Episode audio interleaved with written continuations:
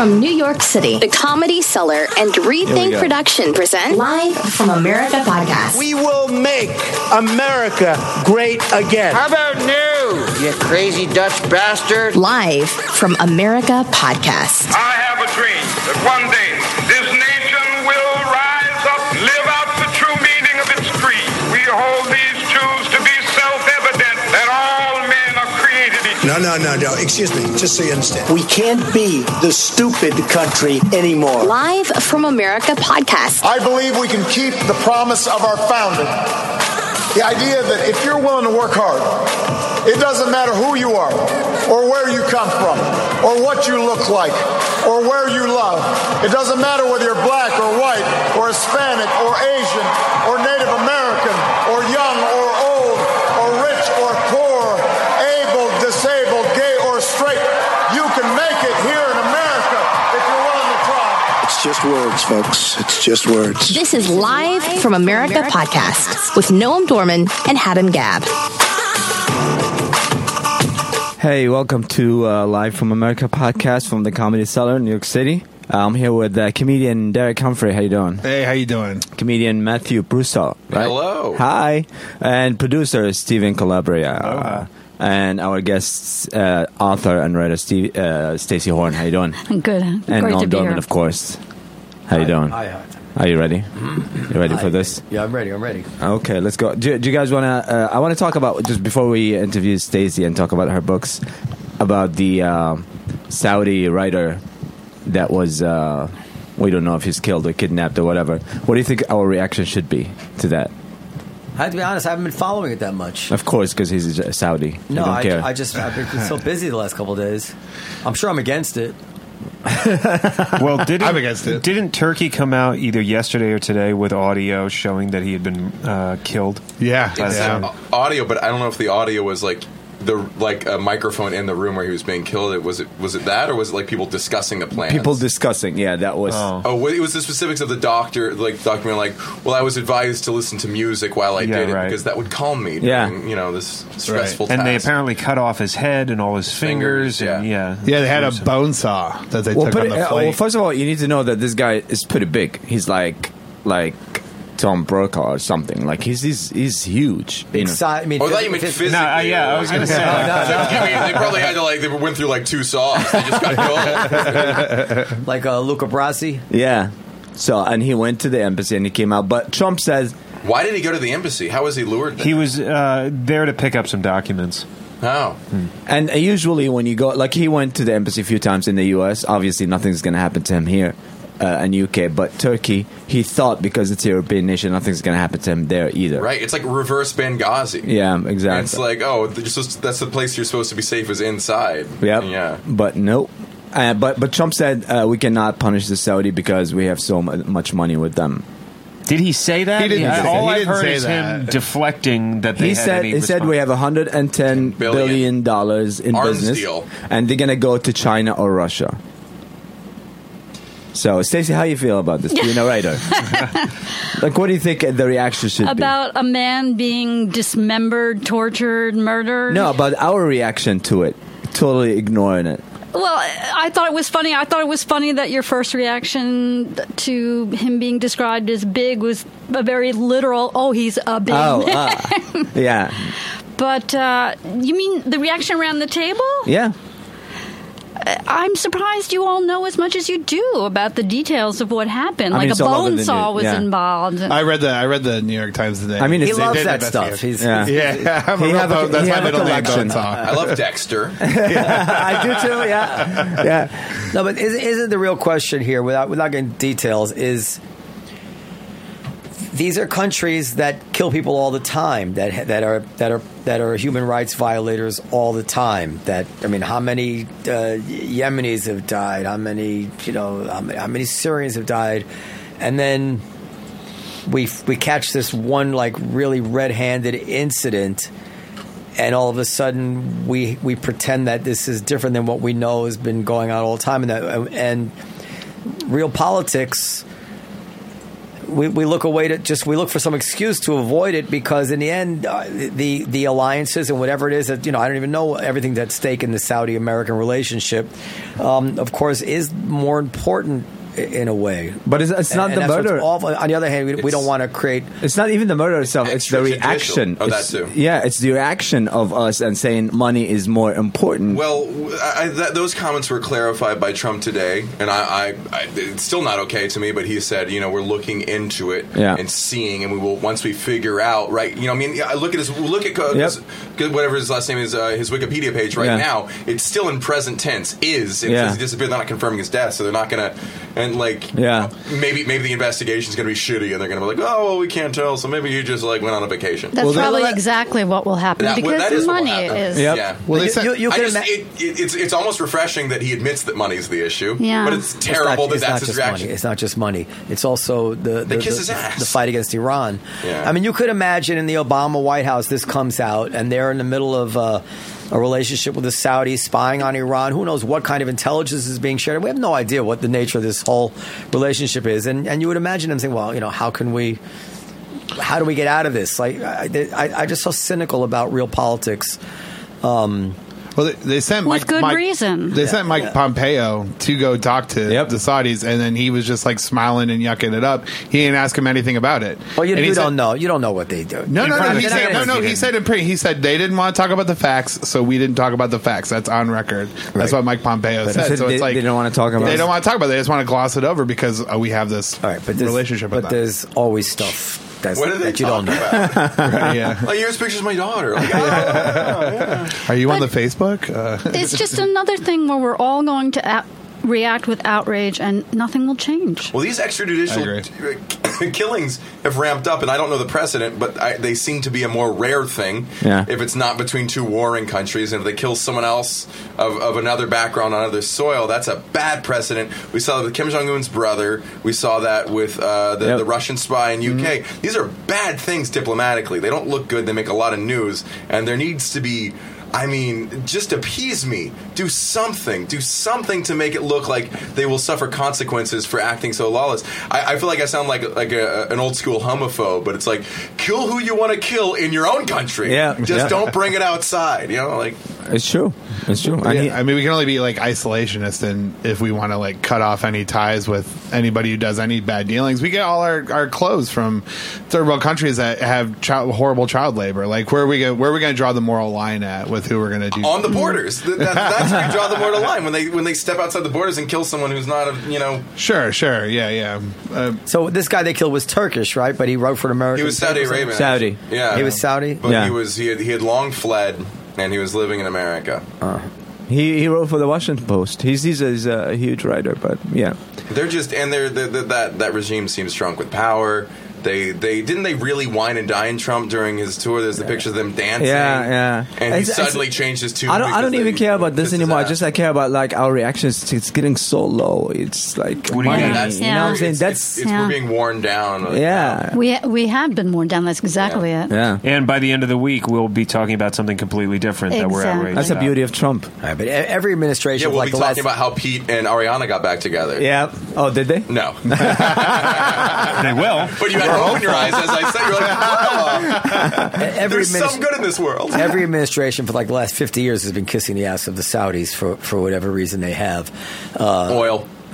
Money. Yeah. Oil, the Middle East, intelligence, uh, whatever it is. I think it's more than Trump whining and dining, being wined and dined by a, a, a Saudi monarch.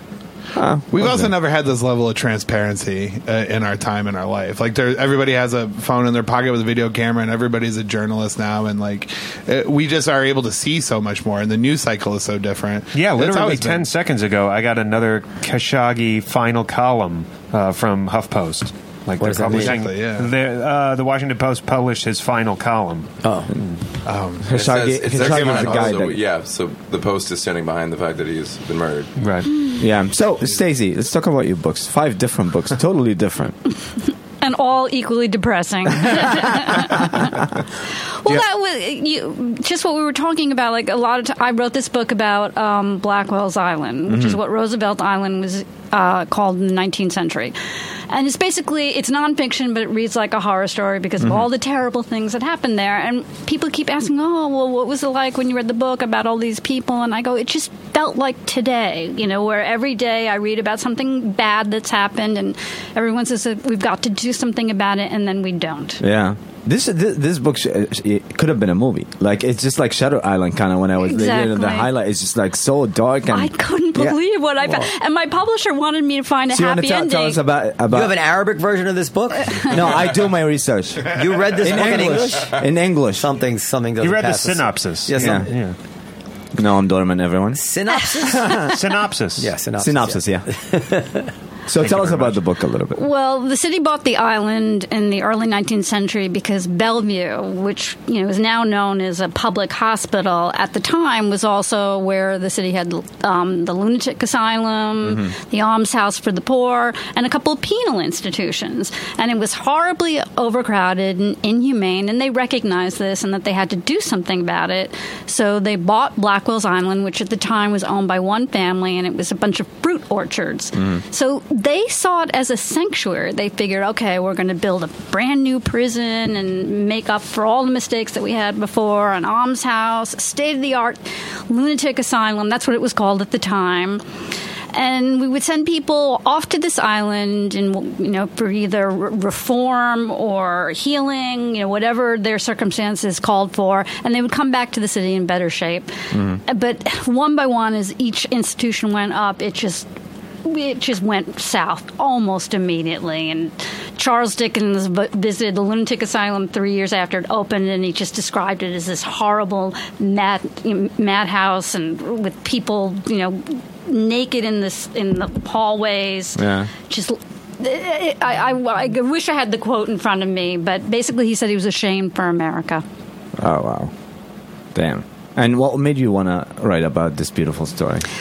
For what, for whatever accident of my childhood, I've always been drawn to dark, morbid stories, particularly stories that are forgotten. And I think in, if you live in New York, you're vaguely aware that something bad happened that on that island. If you walk, if you drive by, the, you see the ruins of a hospital there. But I don't think people know just how bad, how it, bad was. it was. Yeah, you're like Winona Ryder in Beetlejuice.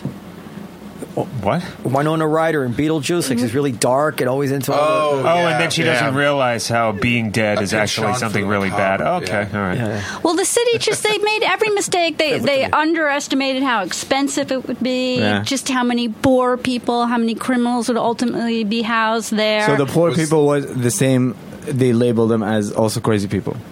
Well, that was the thing. That was. Well, yeah. That, well, that was the. Uh, an, well, who would want to be? Who would want to be poor? Yeah, sure. You got to be crazy. Go ahead. Yeah, but this, the fact that they took these different groups of people, sent them away from Manhattan and isolated them on another island, created this association that probably was already there, but it really cemented the idea in the public mind that poor people and criminals and people with mental illness are all basically related. The same. They're all guilty of something. Poor people are thieves in disguise. The mentally ill are dangerous. And it's really better that they're off away from us together. When actually the mentally ill are blameless. Oh, really? I'm kidding. It's a little dark humor coming out. This is still weirdly uplifting. So they did, to save money, they did wonderful things, like they took um, convicts, people who had been convicted of crimes and yeah. sent to these prisons, and had them working as nurses and attendants in the lunatic asylum. Oh, wow. How wow. much of how much of the, the, the, the horrible stuff that happened there was a result of, like, corruption or skimming off, people trying to, like, save money in ways that hurt people? Or well, these were public institutions, so they were paid for by taxes. So mm-hmm. it was a matter of... So they ran perfectly. Inefficiently, yeah. yeah, yeah. And corruption... I don't know, corruption's the right word. It, it was run by uh, three men, wow. um, and it was run by this department that went by a bunch of names, but ultimately it was called the Department of Public Charities and Correction. So charity and correction all together in the same department, three men who had no experience in any of these areas. So that's like Trump appointees. Like Trump well, they would be interim appointees if that's true. But it was a very powerful position. They were responsible for all the penal institutions and all the charitable institutions on Manhattan and all the surrounding islands. So it was a lot of jobs, a lot of money. And so even though they had no expertise and did a very poor job, they were appointed based on who they knew. Mm. So that kind of corruption. And that they were on a, a reality show previously. With the, no. That's. I, I was trying to think why this all sounded so familiar. This is a Carlin bit. When he says, you know, they don't know the famous Carlin bit where he's like, we take Dakota, Wyoming, yeah, right, Montana, right, right. and we put fences around, we put all the rapists in Montana, we put uh, all the murderers in, Mon- yeah, in yeah, Wyoming, yeah. and just see what happens. It feels like that where you separate the, the worst. Okay, but like let's be honest. Nothing's changed. And maybe they're treating him mentally a little bit, little bit better by letting him out on the street, but prisons are still as horrible as ever. People are raped and, and assaulted and, and Rikers is still there. Tortured in yeah. prisons well, all through the country. That's the thing. I end my book in eighteen ninety-five because it was just a very positive year. The city was acknowledging all the mistakes and had taken steps with each institution to fix them. And they decided that the penitentiary and the workhouse, those were the two penal institutions on Blackwell's Island, were just so horrible they couldn't be fixed. So that they bought Rikers Island instead and planned to once again build, you know, really modern penal institutions to fix all the mistakes that they had made previously. But their biggest mistake was thinking that the problems were in the buildings and not in how they were run. So, of course, Rikers. When I wrote this book, I didn't know a lot about the criminal justice system. I mean, I had a, a general sense from reading newspapers and listening to the news, but I didn't know in detail. So I end my book and I think, oh, I should have an epilogue. So I start researching Rikers Island, and I, I did things like I read a Department of Justice report about how teenagers were treated on Rikers Island. And it, the stuff that I read that was taking place now was so much worse than anything uh, I read in the nineteenth oh, really? century. Like what? Well, there were abuses, and I, I want to qualify that with there was a, a penal institution for children on, I believe it was Randall's Island, that I did not research for this book, and I suspect that that was very, very bad. But in the penitentiary and in the workhouse, it was still kind of professional. Like, I'm not going to say they were treated well, but there was nothing to compare to the stories that I read about how the teenagers teenagers are being treated on Rikers Island now. And the one story that stuck out for me was this um, this kid um, had, I don't know, said mouthed off to a guard. So he later came into a classroom um, and pulled this kid out, and the teachers were instructed to look away. So when the kids went up to the window to see what was happening, she pulled them away. But she looked, and they just proceeded to beat the shit out of this kid.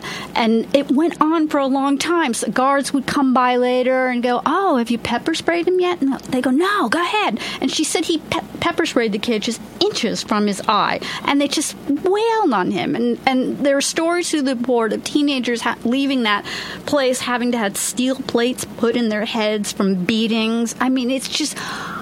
No, I read nothing like this in, in anything about the penal institutions on Blackwell's Island. In fact, the only improvement I can see that we have now is plumbing. Jesus. Wow. And they wow. have a rock wall. Wow. Yeah. yeah you can so why, um, why, how come? How, how is this legal? How and this and the, and just reading that there are teenagers on Rikers Island, that killed me. Now they are they they did just change it, so now it's nobody under eighteen is sent to Rikers, yeah. and the, the, the children that are there now are being removed. But in the nineteenth century, they had to fight and fight and fight and fight to get it up to sixteen, and then to read that I mean, excuse me, to fourteen. And then to read, like, one hundred fifty years later, it's only been edged up to sixteen. Yeah. Is there something psychologically you think that about putting people on an island that makes things worse? Yeah. Yeah, so. because... Uh, I, uh, out of sight, out of mind, and they're not roaming the city when they get out. Or well. That's why Australia is such a shit show. That's the yeah. whole island, right? You ever seen the movie Papillon with uh, Dustin Hoffman and Stephen yeah. Queen yeah. on Alcatraz? Uh, no. French Guiana, you know, another prison. It's a good movie. Anyway, oh. it's on an island. That's why. But the lunatic asylum, which was also probably well, it probably was the worst institution on the island. So I. I will never forget, I, I don't know if any of you saw this, but in the seventies, there was a documentary about um, a mental institution. And I'm sorry for calling it that, but I'm using the names that were used at the time. That's, That's okay. Like, we, we use yeah, the N-word. Yeah. yeah. When you said lunatic, my, my, my P C like alarm went off of like, I don't think they like that term anymore. I've done too many college shows. You got to turn in the term every ten years. Yeah. yeah. But there, so there was an institution on um, Staten Island, I believe, called Willowbrook. Yeah, with Geraldo Rivera. Exactly. Of all people, he went in undercover. Of all people. Well, for those of us who were adults at the time, he was a hero. Yeah, yeah, he was. Uh, he went in with a camera. I was picturing Greg Still Geraldo. Like, what? He was a hero, too. Yeah, he was. But so he goes in with the so camera. So he goes in with the camera, and what that camera recorded is exactly what I learned about um, taking place on Blackwell's Island. But in my memory, he, he's going down a long hallway, and down this hallway, um, sitting or, and, or leaning against the wall or, is patient after patient after patient, half of them not in clothes, many of them sitting in their own feces and urine, rocking back and forth, screaming, crying, babbling. It was looked like a horror movie, and yet it was all real. No, I, we had somebody in my family who was severely mentally ill, who went through horrible things in institutions, and it was it's just, it's it's just here in the States. Yeah. Oh. You think there at is... that time, yeah. in the sixties and seventies. So is that how it ended by uh, by that documentary? That had a lot to do with the movement to close down the large asylums and replace them with I smaller so. groups, group yeah. homes. Well, except they made the same problem that um, the people in the nineteenth century ma- made, is that it's very, very expensive to do well. And these group homes don't exist anymore because they were too expensive to run. And by the way, they had electric shock therapy, too. Which is a which was a feature at those days, and lobotomies. Oof. Yeah, the yeah. lobotomies were earlier, but but, but and the and I Did think they the, say the electric shock is not no good anymore. Uh, yeah, but the thing is actually I, I think they say it actually was. does work in some no, ways. Yeah, it does made work a comeback. Some, just, yeah, it made a comeback. But uh, hopefully they do it now. Started in the Middle East and then here. But hope, hopefully hopefully they do it now in some, some kind of way that's humane. I mean, it, it like was, getting the it's gay electric out. shock. How are you going to be? How is going to be? I don't humane? know. Put them to sleep. I, I don't know how you. I, I don't know anything about it. What? Hypnosis. Hypnosis. Yeah. Acupuncture. Yoga. Yoga, yeah. Therapy dogs. I'm curious to know, how did the incarceration break down by race at the time? And was the racial disparity as glaring as it is today? Well, I wanted to make one more point about sending them off to an island. It It became very convenient, and these two institutions, the penitentiary and particularly the workhouse. The penitentiary was for people who were convicted of felonies, um, everything short of murder, unless you were a woman. Women who were conv- convicted of murder were often sent to the penitentiary. Mm-hmm. And the workhouse was for people um, for minor crimes like disorderly conduct, intoxication.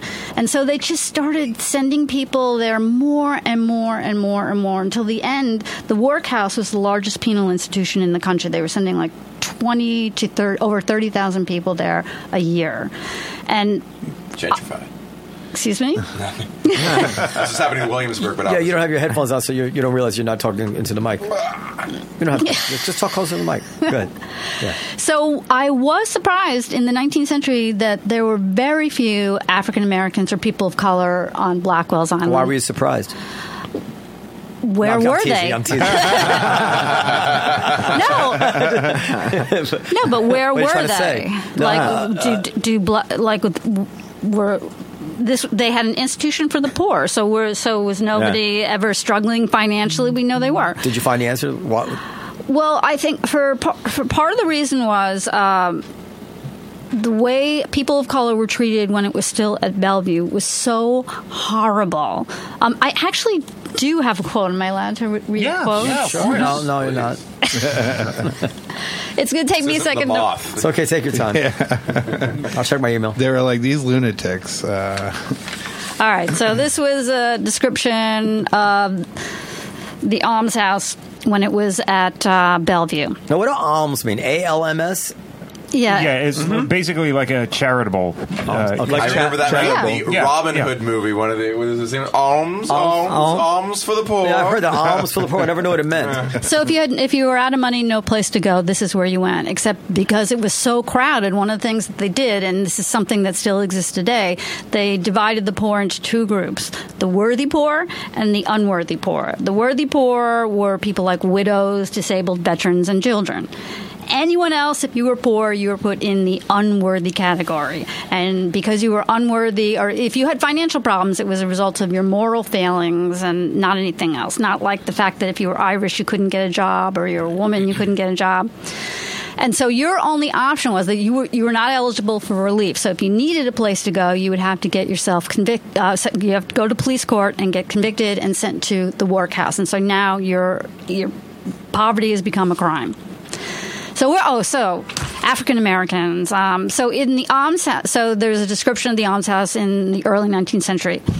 In the building assigned to colored subjects was an exhibition of squalid misery never witnessed by your commissioners in any public receptacle for even the most abandoned dregs of human society. Here was a scene of neglect and filth and putrefaction and vermin. Um, the same apparel and the same bedding had been alternately used by the sick, the dying, the convalescent, and those in health. It was a scene the recollections of which are too sickening to describe. And then describing the same scene, but for, excuse me, a different area where the children were. Uh, the colored children were found collected in a cellar under under the care of a man of intemperate habits who was also at intervals deranged. So what happened was the African American community themselves got together um, and put uh, created their own institutions, the Colored Home for adults and the Colored or- Orphan Asylum for children. And so if people of color had a problem, this was where they went rather than Blackwell's Island. And they actually got a lot better care there than they did on Blackwell's Island. And the commissioners who realized that they were actually responsible for these citizens started contributing to the care of people who went there. Oh, that's, that's that's nice, I guess. I, one little, I, I want to know what was little. the definition of mentally ill at that time. Like, like if you have depression, you'll be... Yeah. Or was it just all over the map? It, yeah, there wasn't really a lot of literature. It was beco- coming into being yeah. in the nineteenth century, but you could be sent to the lunatic asylum, you know, just for having anxiety attacks, or your husband was tired of you and yeah. wanted to get rid of you. Also, so there's some good things. In so but just, just because I want to make sure I understood. So you're saying that they, they so they, so they, they started contributing to the to sustain the the, the colored institutions. Yes. So. When you say sent, who who sent them? Well, it was very easy to get someone committed in those days. Yeah. Um, you you still had to get a judge um, to um, sign a commitment um, mm-hmm. paper, but you could pay a judge to do that. Oh. So, wow. It's different days. Husbands pretty pretty opposite. Now everyone's like looking to have something. So exactly. Get, like I have a, a seasonal depression. Yeah. Anything for a script. Retreat. Yeah. yeah. yeah. That's crazy. Yeah, it's cloudy out. I feel sad, you know. That's to the island. To, to the, the island. island. No. So so what does it tell us about human nature? I mean, nothing's changed, right? Pe- people are still people. People are still capable of the same cruelty and neglect. Bureaucra- bureaucracies are still bureaucracies. Thank you, Matthew. You're leaving? Yeah, he, he's got a spot, I think. By that. Well, that's what I kept thinking. Like, I would read about these um, wardens and superintendents that ran these institutions, and, you know, I, I would always start thinking, they're the bad guy, they're the bad guy, they're the bad guy. And once I started looking into it, it's like maybe they did not run that institution well, but they were rarely evil people. They they were just... in a situation where they couldn't get money. Like I read, the, the, the department put out annual reports every year, so I read every single one. And the wardens were always very, like, open about how terrible it was. I, I mean, you can't read annual reports this frank now. Yeah. And they they would beg for money, and they just never got it.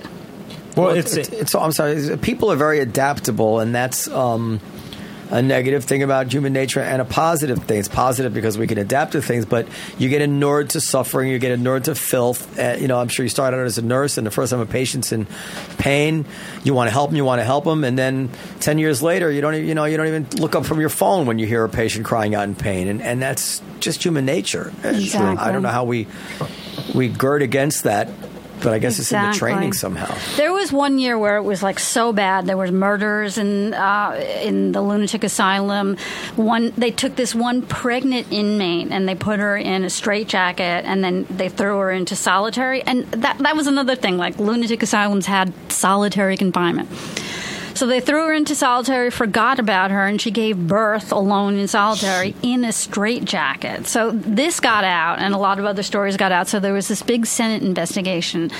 And the man who ran um, the lunatic asylum at the time, you know, I, I thought, you know, he was just, he had to be horribly incompetent for all these things going on. And but when I looked into it, there was... Uh, When they built the uh, asylum, they were following something called moral treatment, which was the new revolutionary form of treatment at the time. And all it really meant was we're going to treat them humanely. We're not going to throw them in jail. We're not going to mm-hmm. put them in straitjackets anymore. We're going to put them in a nice place, treat them well, feed them well.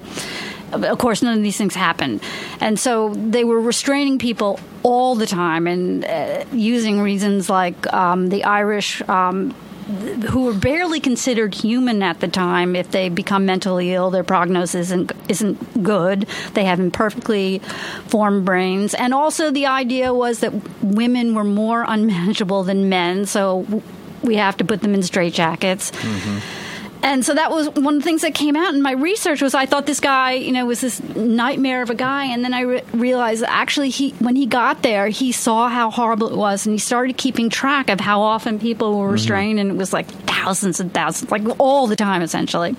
And he started a book keeping track of who was being restrained when to, in order to do something about it. And the people who worked there saw that he w- wanted to reform things. And they saw a threat to their job. So they basically stonewalled everything. Everything he tried to do. And so the commissioners got rid of him because they said he can't manage his people. He's incompetent. So I have a question. So the entire time I'm thinking about like, okay, here we are roughly, what, one hundred twenty years later, and we're looking back in horror at all of these things that happened. But like you said, it was... I don't want to say rarely, but oftentimes it was not necessarily that this person was bad. It was just an institutional failing rather than a personal failing. I'm curious to know, in one hundred twenty years from now, when people are looking back at the current state of incarceration and the prison system in America, what things are they going to be most appalled about? And what things will not have changed from one hundred twenty years uh, from before now? Well, I wonder, like, uh, one of the things I saw writing this book was I believe the roots of the mass incarceration that we are experiencing now began on Blackwell's Island. It just started sending people in there in greater and greater and greater numbers. And the people who were being sent there was just a very limited population. It was, it, it, well, one of the wardens um, at, um, for one of the prisons wrote in an annual report, he said, you know, I can't help but notice that you only send poor people to me. We know the wealthy commit crimes, so what's the deal? And the Women's Prison Association noted the same thing, and so they went to... Um, Uh, the courts to just sit and watch, you know, who was being sent to Blackwell's Island. Like, how did that happen? And they basically saw that um, wealthy people, if they showed up at all, their cases were either just immediately dismissed or they were charged, you know, a fine that they could easily pay, and they went home. And the only people left going to prison were poor people. Another thing I discovered... Um, and this is something that we were talking about before, was more women were being sent to the workhouse for a, a period of a few decades than men. And I, I thought that's interesting, so I looked into that, and I found that they were being sent um, usually for committing the crime of disorderly conduct. And that was a law that still exists today, basically says if you're making a nuisance of yourself in some way in public, the police can arrest you and send you to jail. And women were being picked up and convicted at great rates for do- disorderly conduct. And the Irish, it was used. So the, it basically came to mean whatever the police wanted it to mean, and so they could apply it to any group they wanted it to apply it to. Were the police also largely Irish? Not at the time, I don't Not think. Not at that time? No. Uh, well, no, they were. Oh, yeah, were they really? Yeah. When Teddy Roosevelt was police commissioner, like, the predominantly... Yeah, it was predominantly Irish. It's weird that they would have, like, an entire group of people that they would shit on and then be like, oh, you're going to be in charge of keeping order. Like, you know, I don't know. It just seemed odd. It just seemed odd at the time. I always, like, wonder, like, when people vote in politicians who are essentially going to make their lives worse. Like, why? It's, to me, it's a similar disconnect. Right. Well, that's something that we're always grappling with. We're grappling with that right now. We started off the show talking about a elected official, depending on your point of view, that uh, was elected by people whose interests he is not going to necessarily represent. Yeah. You're giving me Even this. Even though he says he is, yeah. Huh?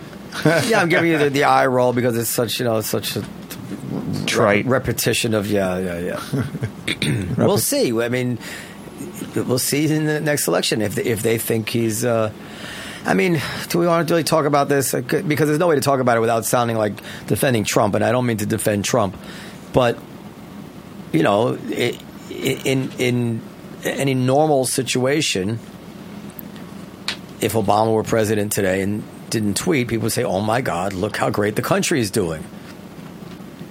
And, and any time I've ever been alive, when I don't know if I've ever been alive when the economy was cooking like it is now, but they always credited the president. I mean, I was always skeptical of it, but they always credited the president. Oh my God, he's doing a great job. Yet the the thing that everybody's supposed to say now is, like, well, the, the people who elected Trump, they should know he's not looking out for their interest. Well, if, if economics is, is the first interest, right? I mean, I, I just think that it's just uh, it's a lot more complex than what you're saying. Well, yeah, of course it now, is. Now, I'm not saying Trump is credit for the economy or not credit for the economy. I'm just saying that this is the first time I've ever seen that the president wasn't credited with the economy. There were so many memes on Facebook quoting all the Obama statistics. We all saw them, you know, but over the unemployment. And none of them were as good as what's going on now. Right. And everybody's like, oh, Obama, Obama, Obama. And now with with Trump, it's like, oh, no, that's that's that doesn't even doesn't even matter what's going on in the country. Right. He yeah. is an asshole. We know he's an asshole. So don't even don't even. Don't even distract me with facts and figures about how great things are right now. You know, it doesn't matter that we have, what is it, six or seven million unfilled jobs in the country right now. Half of them yeah. are in his administration. uh, I mean, there's just there's just that's such fu- a that's pretty funny. There's such a uh, you know, humans just have trouble with objectivity. That's all. It's like this Elizabeth Warren thing. Like she's she's just lying right through her teeth. Everybody knows it. Oh yeah, she's a she fucked up doing that stupid ass D N A test or whatever. Yeah, but she yeah. she fucked up when she lied about it. And she fucked up when she tried to pretend she was Native American. She, yeah, she fucked yeah, her. Yeah. But to me, that lie is totally Trumpian. I mean, it's a oh, big yeah. lie, and it's ridiculous, and it's humiliating, and she's pretending. I said earlier that that D N A test is like Trump standing in front of the picture of the inauguration saying, I had the biggest crowd size ever. Yeah, and absolutely. You see the picture. She's like, I'm a Native American, and she shows, it could be, could be one hundred years ago. Right. One, and she's not even embarrassed. Mm-mm. No. But the same people who will, like, just will literally start crying about Trump, they're like, oh, yeah, she's making sense. Like, yeah, yeah, yeah. Well, personally, I and Stacey, I, I would love to hear your opinion about it, too. Um, I think the biggest fuck-up for her isn't that she released it, but that she's even acknowledging this. Like, to get to, hasn't every politician who's taken on Trump, who's gotten down in the mud with him, lost? This is what he thrives uh, if, upon. If she could have right. produced a D N A no, test that said she was fifty percent Native American, I think she'd have quite a victory on her hands. To a D N A test that says she might be ten generations away from what might not even be Native American because they didn't have Native American D N A, so they, which I don't understand because my kids, who are three percent Native American, it shows up as Native American on their test. But whatever that is, maybe it's the same methodology. Right. ten gener- Who would ever call themselves any ethnicity that they found a trace element six or ten generations in the past? It's absurd. Well, someone right. who had something to prove. If there was absolutely zero, then there's. She, it's not likely she would have ever released anything. Every D N A test. Ha- my D N A, I came out ninety-seven percent Ashkenazi Jew. There's three percent other stuff. Am I supposed to start pretending that's what I am? Right, yeah, like I'm like one percent sub-Saharan African. I, I'm oh, not, use the N-word. Right, yeah, I would love to. Uh, no, no, I'm saying that's what, but that's, she's, she's no, about no, one percent I, Native American. No, I agree it's, with you. It's exactly like him saying, yeah, I'm black. Yeah, like that. My, uh, my mom couldn't marry my dad because, you know, they said she was black, so they had to elope. How Harvard, absurd Harvard, is this? Harvard called her the first woman of color yeah, it's, at it's, their institution. It's like, no, she's not. This is stunning. I, I don't know what the origin story is of all this. Did, did was there somebody in her family that was this like inherited like it's all made up the whole origin she's from Oklahoma and they and she her grandparents grew up telling her about their we don't even know heritage. We don't even know if that part is true. We'll say well that's what her story is is that uh, she grew up saying like her grandparents told her that generations gone by were, right. they were Indian. No, and, right. then, she's and, and she said that her father couldn't marry her mother because it was a scandal in the family because her mother was Cherokee, so they had to elope. I didn't I mean, know and, that. Yeah, yeah. It's, oh. And none of this is corroborated by anybody. Then all of a sudden, and she never mentioned that she was Native American. All of a sudden, she shows up at Harvard and she contributes to the Pow Wow Chow Native American cookbook, and so yeah. she's the only. I mean, this is this is stunning stuff. It's literally. And it literally, we're not exaggerating to say that she is less Native American, by her own admission, than you are African American. Right. And people are looking at this with, without just saying, like, get the fuck out of here. And, and and yet people are swallowing this. And But the good part is if, if, you, if you buy this stuff, then there is no more identity politics. Yeah. Like, if, if that's enough to call yourself something, then we're all everything. Yeah, I would which, love to which, move. I would love nice to move past that. Yeah. yeah, which is a nice outcome. Yeah. Well, to be fair, number one, I mean, she's probably no, we are being least. we are being fair. no, I. I uh, so, you see, this is, she, she's what I'm saying. If this was Trump, we would be all dancing on yeah. this. Well, well, what were yeah, you but say? Like this is one. Embarrassing story about Elizabeth Warren, and there's a billion about Trump. Yeah, yeah, that's true. And we're focusing on this and not all the work that she's trying to do to regulate the financial industries, um, to to do something about financial crimes. You don't, she doesn't get a pass because she wants to do good work. She's lying through her teeth, and we used to think that mattered. I don't know that. It could be true. Yeah, I, it you, could you, be true. I, it, I, it's I, true. Take my word. No, no. I'm saying that, that uh, if you read about it, It's, cl- I mean, it's clear. It's clear she's lying through her teeth. But, well, I mean, what what, what you do know is that she, she produces D N A tests, and we do know I that do the know. D N A test shows her to be a trace element, right. a trace amount of Native American, and we do know that none of us has ever met anybody who walked around calling themselves a person of color because they had someone ten generations in their past who was Native American. That is absurd. Crazy, yeah. yeah. I've I've asked you a similar question to this before in the past. The Nazis, few hours. By the way, only went back to your grandparents, just for context. So why why does Elizabeth Warren lying about her heritage bother you more than any of the innumerable lies that Trump tells? It doesn't on a bother daily me basis? More. I mean, we're here talking about it. Trump, because it's in the news this week. I mean, so is the Saudi Arabia thing, and Trump we saying talked about that, that too. Well, Trump. I mean, there there are a million things that Trump is lying about at, at any given well, time. Forget about Trump. We're talking about Elizabeth Warren. I mean, I, I do. We, I do enjoy when you know someone who claims to be so holier than thou gets exposed. It's I mean, the hypocrisy for you. It's it's less about the. It is for me, yeah, for sure. I mean, I, I would have to. And, think and I and it. I hate identity politics so much. I hate. I, I've told this story on the show, but I'll just tell you. Like my my wife is half Indian, from India, and half Puerto Rican. So my children have like three and a half percent sub-Saharan African and three percent Native American. They have all kinds of stuff. And I guess they present as not white, which is what people tell me. To me, they look like. They could be white. But anyway, so apparently they present as not white. So my daughter comes home. She's in first grade. And she says, Dad, you're white, right? I'm like, yeah. She goes, do you treat people badly? I'm like, what do you mean, sweetheart? She goes, well, we learned in school that, you know, white people treat people badly. And I'm like, well, have you ever seen Daddy treat it? This is true. Have you, ever, have you ever seen Daddy treat anybody badly? She goes, well, no, I thought maybe you used to. We learned that they used to. Now, my daughter still believes in the tooth fairy, literally still believes in the tooth fairy and Santa Claus. And she's grown up in a house where she's always seen black people, Asian people. Generally, there's more non-white people than white people in our house.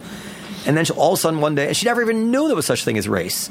All of a sudden she comes home from school one day, and now she's very in tune to race. She knows Daddy's race is one that she has to worry about. She looks at everybody as their race now, and this is progress.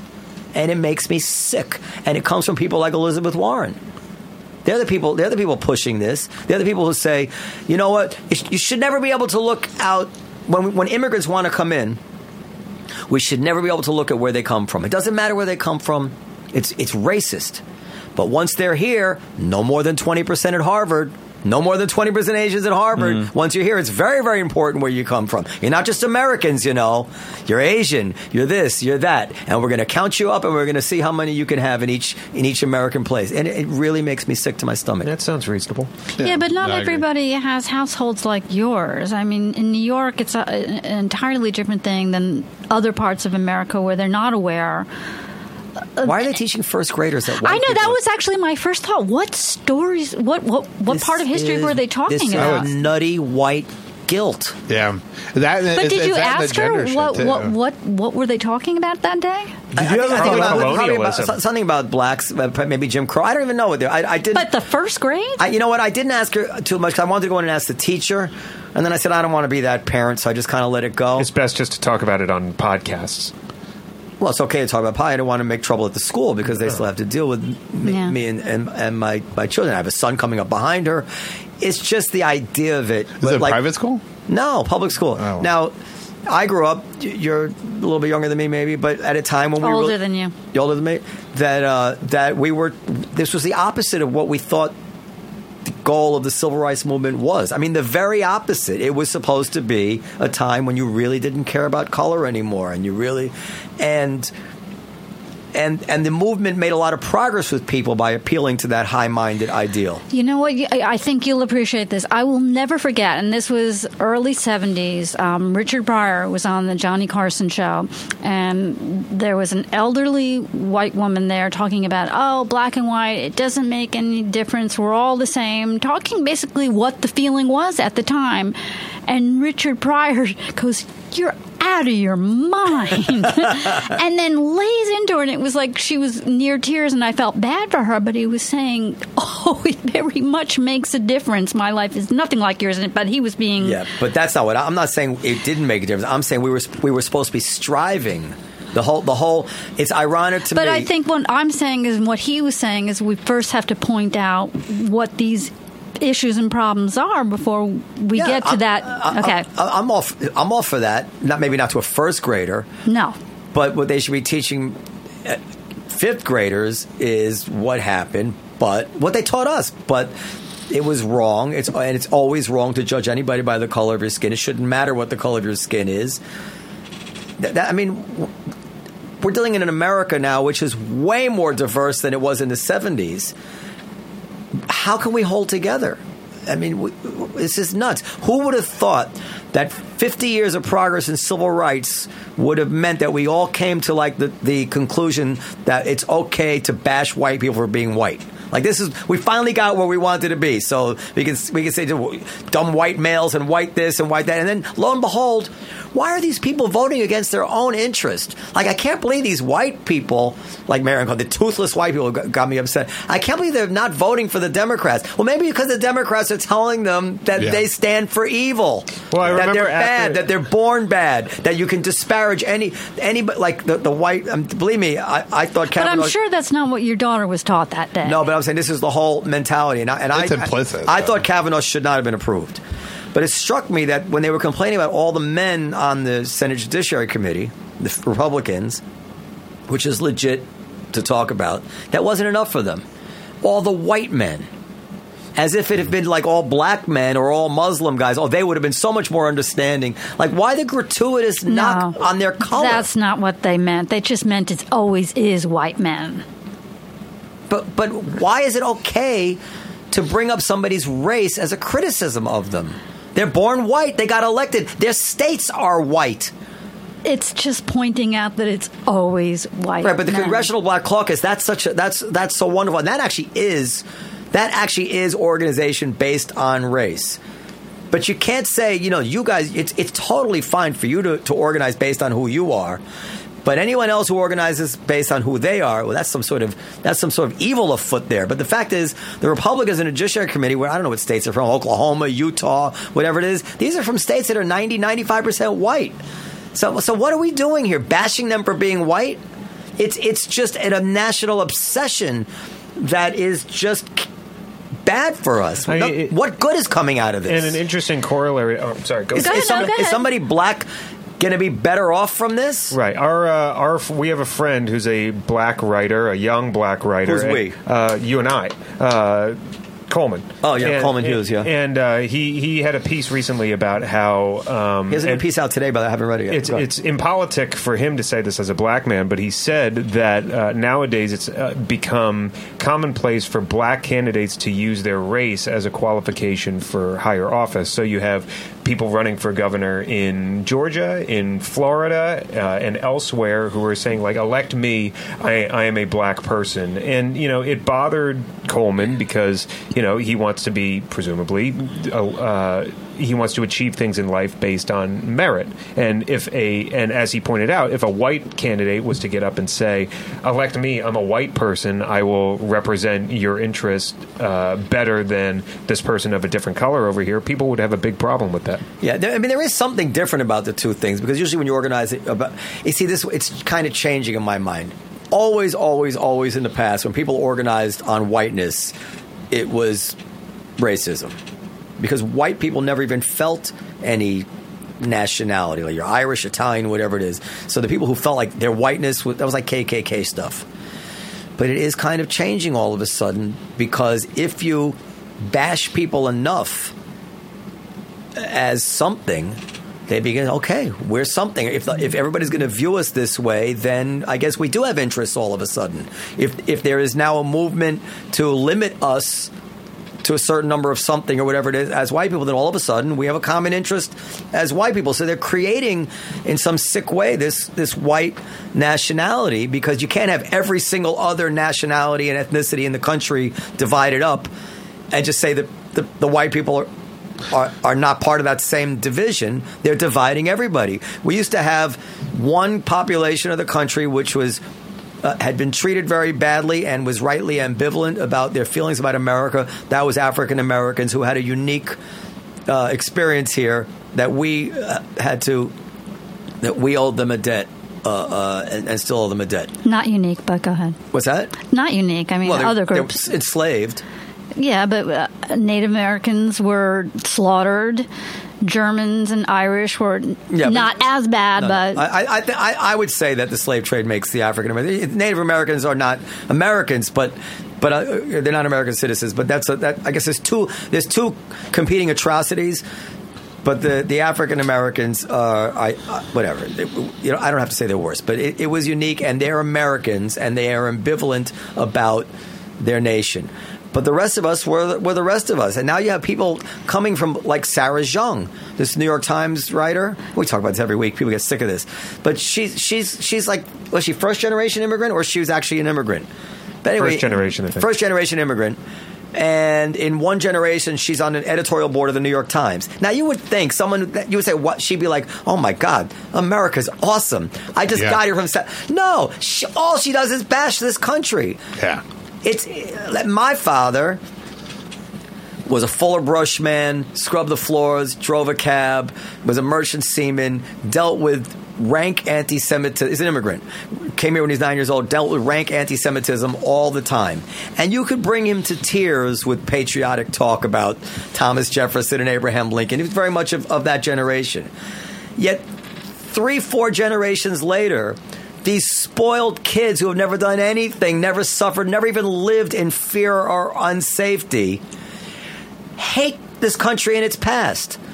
But the dumb immigrants who came over here, who really suffered from where they came from and, and, and had it very hard when they got here, they loved this country. So what's going on there? And something to add also to Stacey, you you mentioned how Irish were also subjugated and, and whatever. It wasn't until, what, the nineteen seventies, uh, the nineteen eighties? Up until then, you and I wouldn't have been considered white. Jews and Italians weren't. No, Jews were always considered white. We were always, and, yeah. The Irish were not considered white. Yeah, well, that's what I'm maybe, saying. Maybe the it thirties. Wasn't until recently, no. relatively recently, that these two groups were considered white. Before my grandparents were white. I don't know if that's right. When just when the, you know, Brandeis and, and Cardozo, these old Supreme Court justices, I guess in the twenties and thirties, uh, these were nobody said they were non-white people. Well, I court. mentioned this. I mentioned this to Dershowitz, Alan Dershowitz, who's a friend of ours, and uh, a friend he, of yours, a friend of ours. He he, he loves you. Um, Um, he, he, uh, I, I said he's this exact. He's just a secret admirer. Yeah, he is an admirer. Go ahead, go ahead, go ahead. Uh, but he's, I mentioned this to him, that my grandparents would have balked at the idea that they were white, and he said, I've experienced that in my life. And so I can only imagine how somebody who's now eighty years old, who grew up fighting against what he perceived to be unfair discrimination and racism, is now all of a sudden labeled a white supremacist for... Yeah, well, th- there you're right. The white supremacy did not include Jews. Like the K K K, actually, Jews were their number one enemy. So in that sense, you're right. But I think you may be overstating the the idea that Jews were considered to be a different race or something. And, the, and like the Irish, it was Irish need not apply. They would and treat Italians. They, we hear these signs like black. Yeah, they they, they were lower than black people in terms of in the eyes of employers and stuff like that. But uh, but racially, they were. It was pre- of a white race. I mean, there's only a certain number of races, and they had to be one of them. They weren't black. They weren't Chinese, you know, uh, Asian. In the nineteenth century, it was pretty literal. I mean, yes, they were white, but still... Th- The rest of the population thought they were barbarians, like the Catholicism. Yes, barbarians, yeah. yeah. I mean, yeah, in, yeah. In, in, in, in the Jim Crow South, Irish people didn't have to use the colored restrooms. That's my point. They're, yeah, but it, so it was a different grade of whiteness. Yeah. They weren't. I just said he's overstating. Yeah. I'm not saying. I'm yeah. not saying the bigotry wasn't there. I'm just saying it, it, it's. You hear this on well, they, we weren't considered white. No, you, they were considered white. I believe. Generally, they were considered white.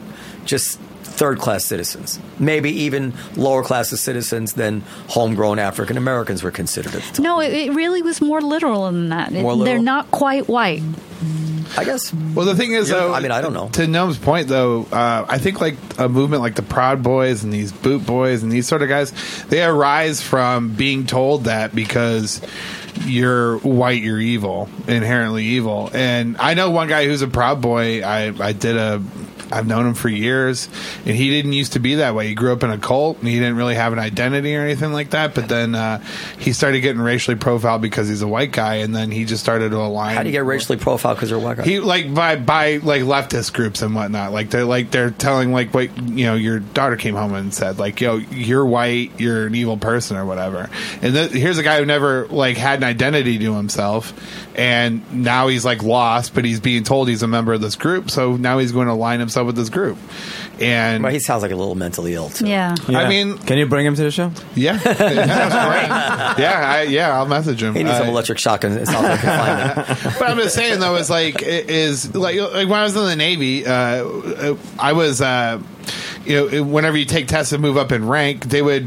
Uh, if there were special interest groups or minority groups that they wanted to see more diversity from in the military, they gave them extra points. Like if you're a Filipino and I'm white, they give you extra twenty points just because you're a Filipino because on a, an exam because they need more, for whatever reason, more diversity of Filipinos yeah. in the upper ranks. And so you're just like, well, I've, you know, I, lack of a better term, felt discriminated against just because I'm white. But uh, I'm working. You, you were discriminated against. And but, Filipinos, that's what I was saying, we don't have a history of of keeping Filipinos down in this country. Right. They, they, they've, they've, this has jumped the guardrails from what was to redress the very bad treatment of African Americans to to treating every single thing that you can identify as different and, and counting them up, and now you have to have a it's it's nuts. Yeah. Stacy, what was the um, statistic you mentioned downstairs with me and Marina about the uh, the imprisonment of blacks and Asians being considerably higher? Oh no, um, I I wrote a book about the police department's cold case squad. They go back through old unsolved homicides to see if there are any they can solve. So um, I just got into the subject, so I researched um, about one hundred years of unsolved murders in New York, and one of the things I came across was if you were African-American or Asian, your murder um, was four times as likely to go cold. Wow. Hmm. I hope they can find out who killed uh, Nicole Brown Simpson. If only they had a lead. If only they had one hundred points of evidence. Yeah, right. Uh, I mean, one thing that I will say is that I... Um, oh, she was, Sarah Zhang, Sarah Zhang was born in South Korea. Okay. She was born in South Korea in nineteen eighty-eight. She's twenty-nine years old. She's on the editorial board of the New York Times. Is this yeah. an obsession with you guys? Yeah. Well, it, yes, show. yes, yes, yes. Well, I mean, I mean, think about. She went to Harvard Law School. This is, in any normal situation, this would be an example of how fantastic America is. Yet she has nothing but bitterness towards this country well, and white people. Okay, all right. Well, try try going to South Korea. And getting on the board of the most important South Korean newspaper as as an American born in America. Dude, it, you, I, could, you could do that. Oh, come on. I don't read her, but do you disagree with the things that she points out? I haven't read her either. I read her tweets. I don't know if she started writing for the Times yet. No, but I, I read her tweets. Okay. I say, hashtag kill all white people. I love to see white people suffer. Like, like Did she oh, really say that? Yes. Yes, she really did. I, oh, she actually oh, no. she actually really did. I'll get you the tweet. I mean, the reason why I say that is because as someone who lived in Asia uh, for, what, three years? Yeah. They pass you to the front of the line if you are white. And if you're a white male, especially, you get treated so much better. You get treated like a rock star wherever you go. People want to take pictures with you. Yeah. People will. Uh, you will get better jobs. Women don't get white women, I should say, don't get nearly the uh, the attention and the um, what is the word I'm looking for? Uh, the heaps of praise that uh, that white men receive. I, I so, always say, if you want to know how good it is to be American, just travel. You know, travel and see how people treat you just for being, you know. Uh, well, in the age of Trump. Before, that, I would say before Bush a little bit. Yeah, know, it was I would agree awesome with that. Before Bush. I mean, know, walking yeah. around under Obama was awesome. Yeah. And, and, you know, now I'm like, as someone who spent most of my life living outside of the United States, I, I'm not particularly keen to, to uproot uh, myself and move anywhere because, mm-hmm. you know. Yeah. Oh, man, it's kind of sick how much joy I get out of being cruel to old white men.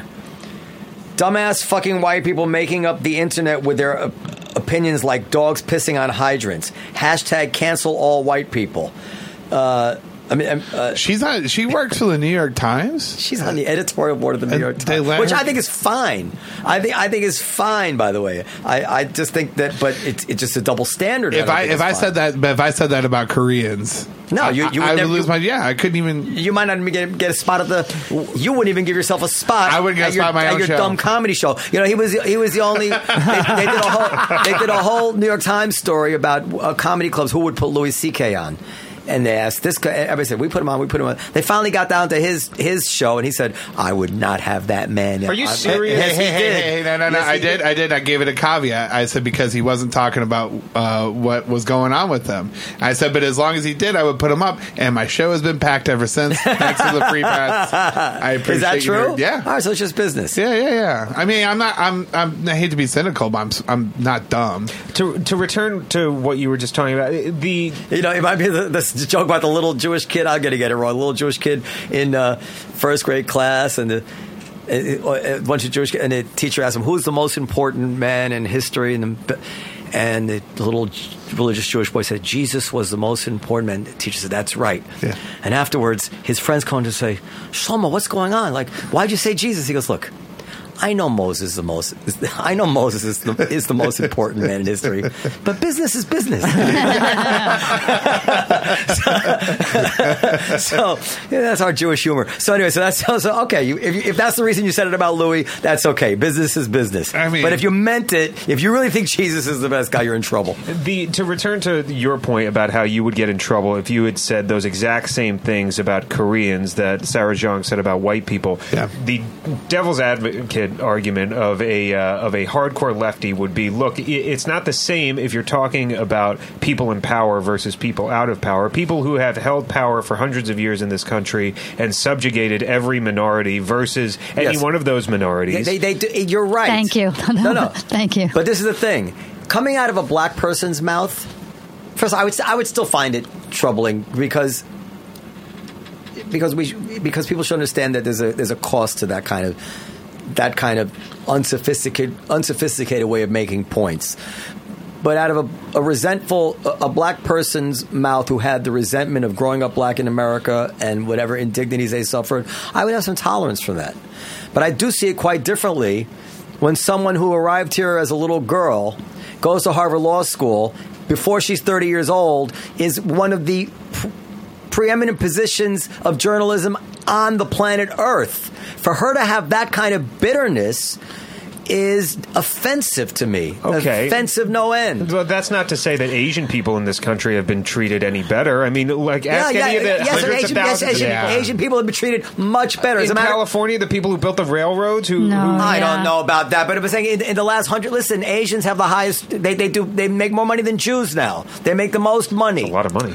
Yeah, I like that comparison. You know, Jews uh, is the standard. But, but, but this is my point, Mike. You, th- you think when my father... I mean, he told stories he would tell me about being Jewish growing up, and this is in New York. It was constant anti-Semitism. It, I mean, my father was thirty, I think, when the Pope finally forgave the Jews for killing Christ.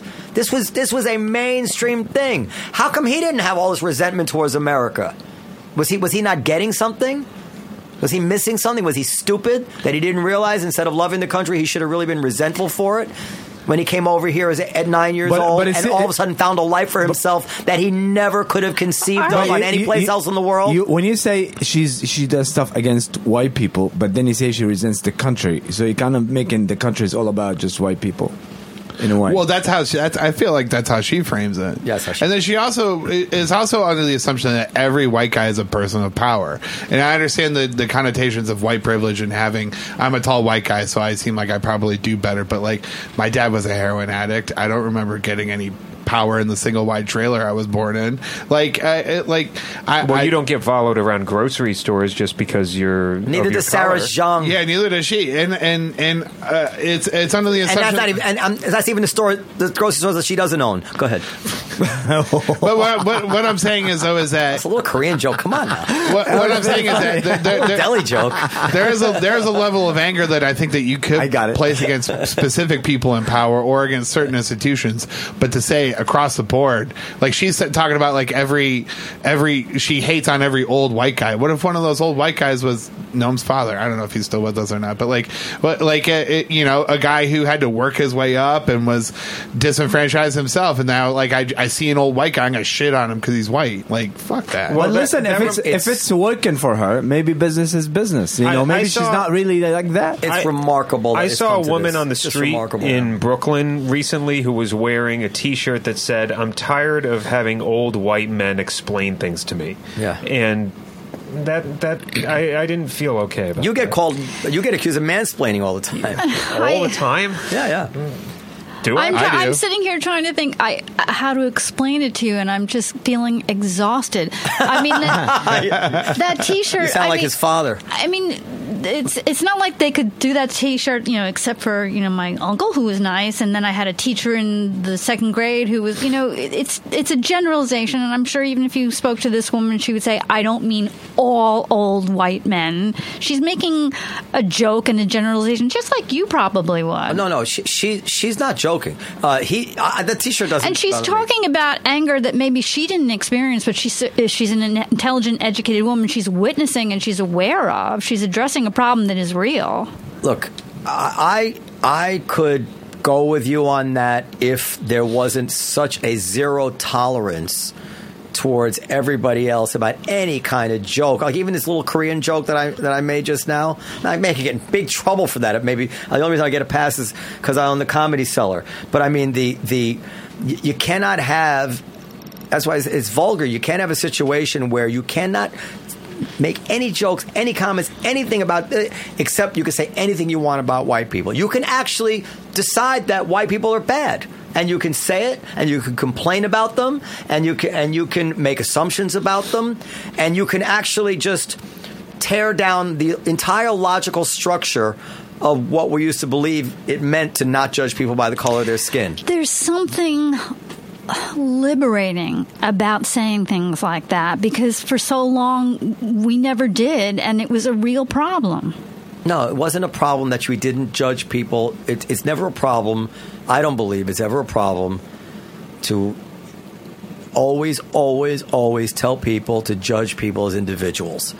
Always. But maybe maybe I'm not getting this right, Stacy. But nobody's, well, complaining, nobody's complaining about the white men on the Democratic Judiciary Committee. Well, uh, most it, of the women I know are. And had it been all white men on the Democratic side of it, but they have Kamala Harris, they have Mazzy Hirono, they have Amy Klobuchar. Yeah, but how does that? But what does that? What about the white guys on the committee? Or should we assume that they're good guys or bad guys? Well, they're on the they're, Democratic side, so people on the left assume yeah, them to they're be only, on the they're good only side. Def- they're only defective no. if they're surrounded by other white guys. No, they're just saying that there's a, just a little more evenness there.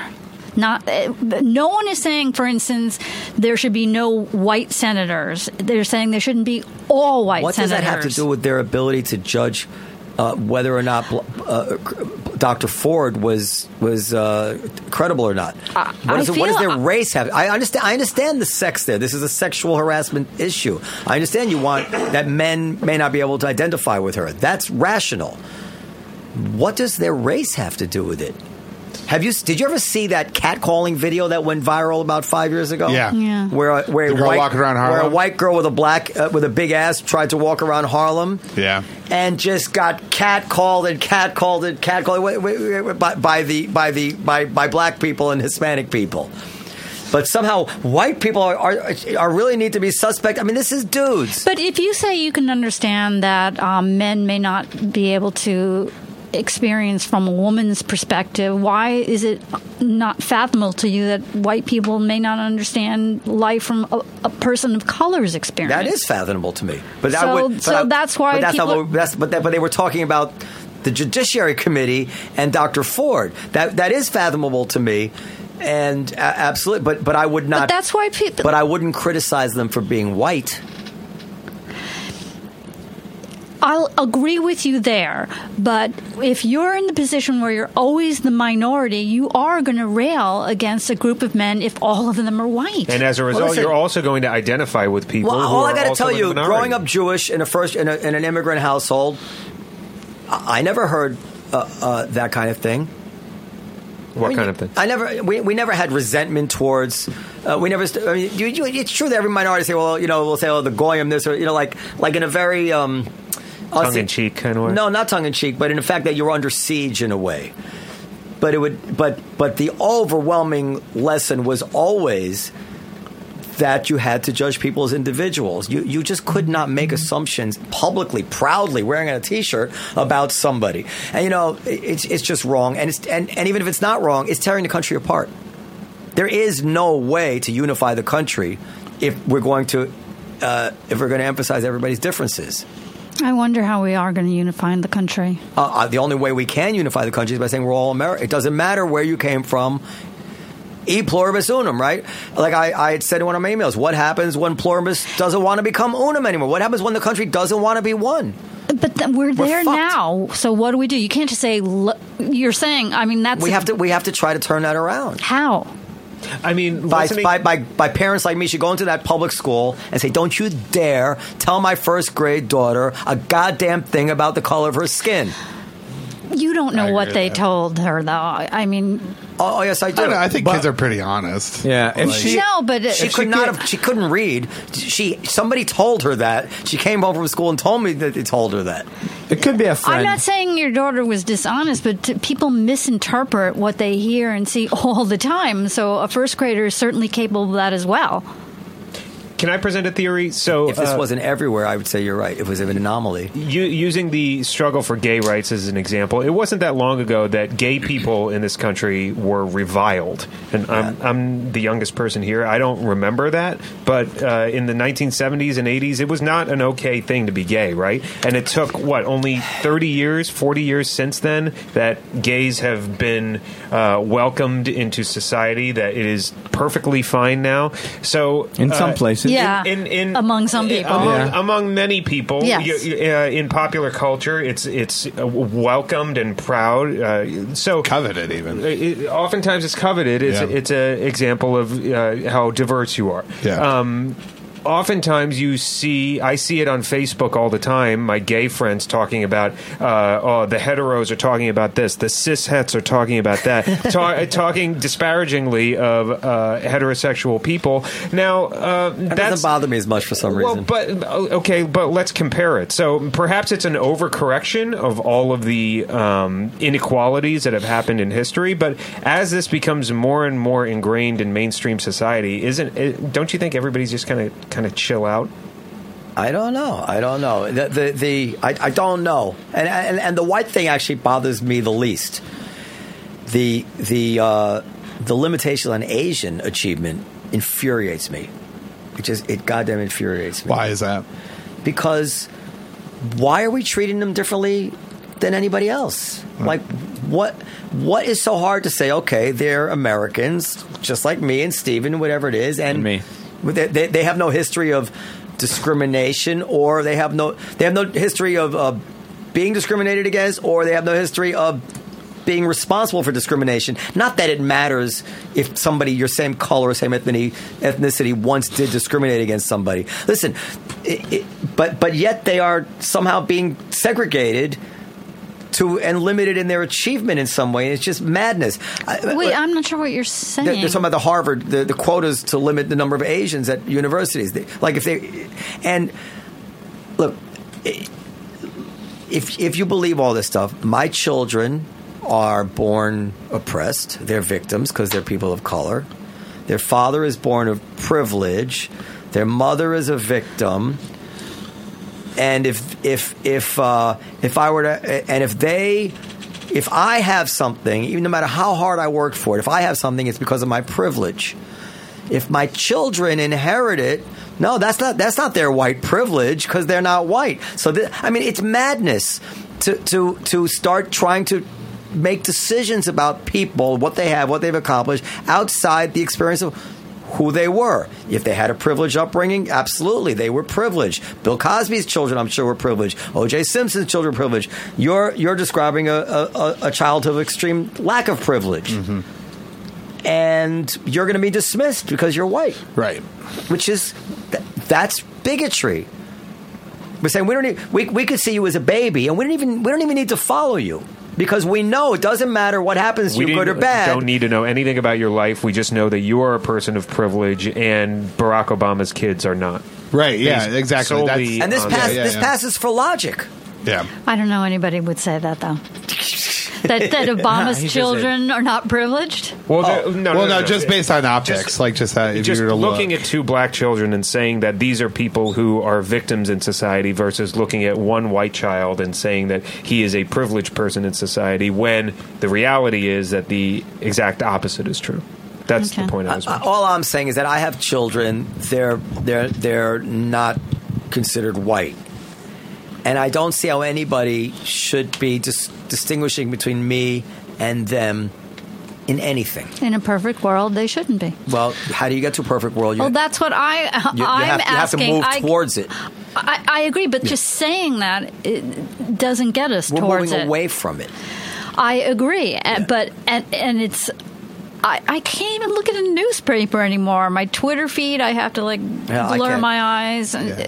It's horrible. There's, there's never been a worse time. You know those Asian. I agree.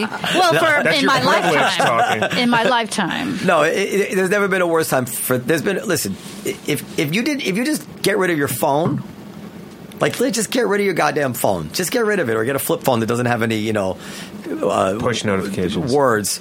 Um, uh, you might think this is the greatest time ever. Yeah, I've heard that, but, but I, I don't buy it.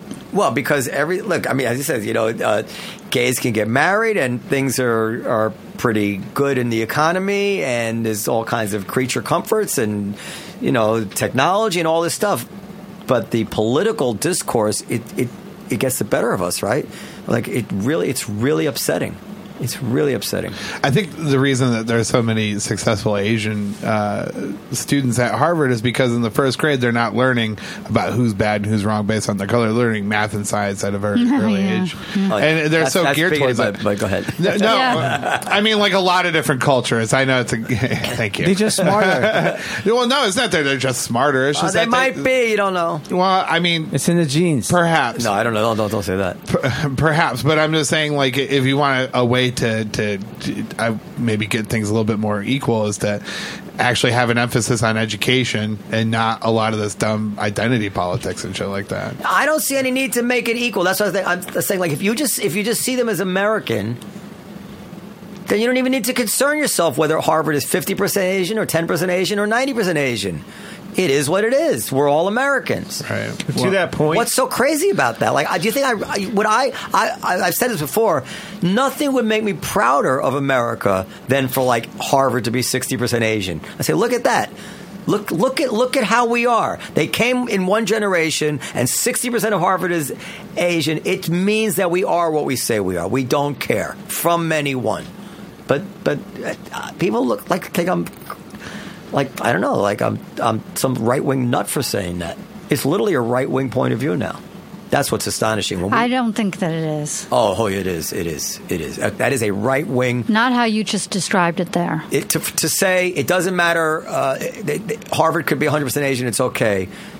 No. You would not find any right-wing person on earth to say that. Oh, yeah, they, they, any libertarian or like, you know, like National Review conservative would say that, for sure.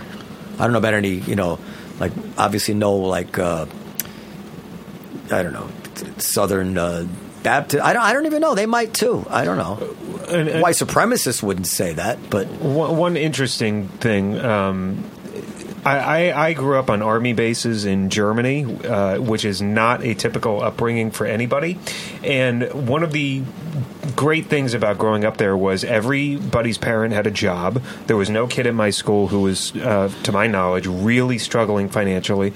Uh, and Army kids are tough, and because it's such a transient atmosphere, everybody's moving around all the time. They make friends really quickly, and they do not pay any or, or perhaps very, very little regard to a person's race, a person's gender, a person's sexual orientation. And so in my particular upbringing, there was no regard for any of this stuff.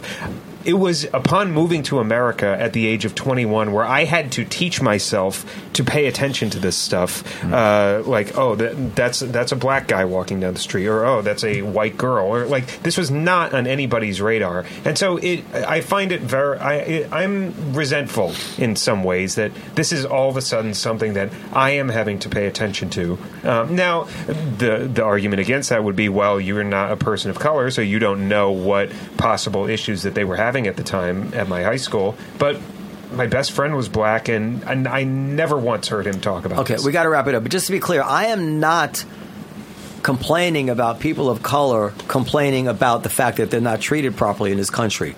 That is neither not was what, I. Yeah, That's just to be very clear, that is not what I'm saying.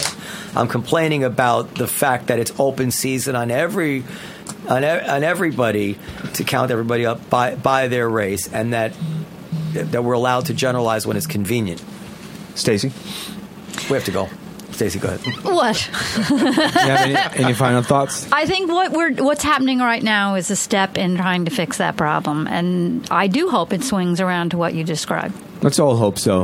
Uh, well, thank you very much, uh, and you can share uh, your information. I'm going to start with the white people. Derek? This is my podcast, Derek Bass Plains It All. Is this coming out before the weekend? No. Uh, okay. Don't right. go to his comedy show. Come to my comedy show every Sunday night, Mad Tropical, Bushwick, Brooklyn. There you go. Did you did you host that the comedy without Louis C K show that was going on? I d- no. Huh. You saw that, was right? There, no, I didn't I see that. It hasn't happened yet. It hasn't happened no. yet? No. Huh. It happens a week from today.